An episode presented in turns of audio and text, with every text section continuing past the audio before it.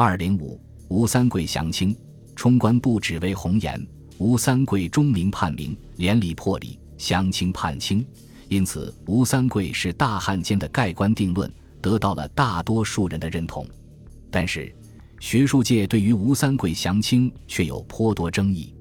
公元一六四四年，李自成攻破北京，崇祯自杀，吴三桂放弃山海关，引清兵入关击退李自成。清政府成立之后，吴三桂被封平西王。近年来，经史学家考证。当年李自成十万大军到达山海关下，吴三桂却有向满清求援的举动，但是吴三桂是否降清还有待商榷。广为传颂的冲冠一怒为红颜的故事，历来被人们认为是吴三桂降清的主因。其实，吴三桂降清与否的疑点还是颇多。大多数人认为吴三桂主动投降清朝，依据主要在于清政府成立之后。给了吴三桂王爵。吴三桂作为名将，为何会被清政府封为平西王呢？极有可能是因为吴三桂投降，献出山海关，让清军顺利通过山海关入主中原。吴三桂的投降对清朝统一天下的大业做出了重要的贡献，因此清政府以封王来奖励吴三桂。此外，明朝灭亡以后。南明政权曾多次要拉拢吴三桂反清复明，吴三桂却采取了追杀南明永历王的举动，这无疑成为吴三桂背叛明朝的铁证。但是，也有不少人持相反的观点，认为吴三桂并未降清，而是形势所迫。吴三桂的确向清政府借过兵马以攻打李自成，关键在于他所借兵马的人数只有一万人。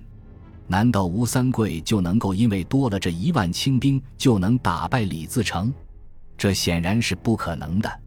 况且李自成十万大军兵临山海关下，虽然吴三桂只有五万兵马驻守山海关，但是这并不代表吴三桂怕了李自成，因为吴三桂这五万兵马都是常年南征北讨而组成的精锐之师。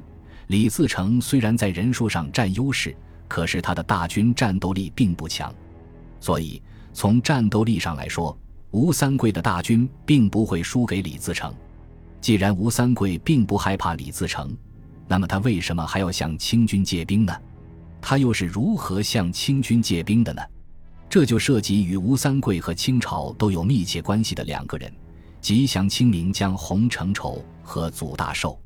洪承畴是吴三桂的老上司。祖大寿则是吴三桂的舅舅。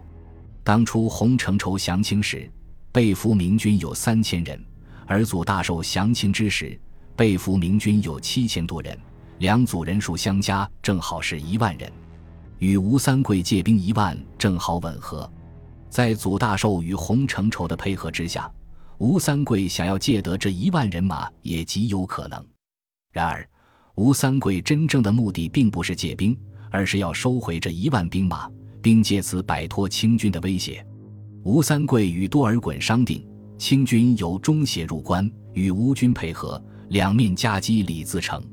当战役打开之时，清军十四万支援大军直扑山海关而来，形势对吴三桂极为不利。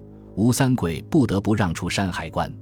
换一个角度，如果吴三桂一开始有就有意降清，那么他也没有必要向清军借兵，甚至发动对李自成的战役，最后还让本来已经落入自己圈套的李自成逃走，而害死了自己的亲人。其次，还有问题在于，吴三桂打退李自成的大顺农民军之后，南明小朝廷曾经为了表彰吴三桂打退李自成的功绩，特封吴三桂为蓟辽王。如果吴三桂降清，南明朝廷也不可能封赏一个背叛自己的叛将，这也说明吴三桂当年并未降清。从吴三桂刚直的性情来说，他也不可能降清。山海关之战，吴三桂与多尔衮双方已经失去信任感，因此在多尔衮执政期间，吴三桂根本不可能降清。吴三桂真正降清，应该是在多尔衮去世之后。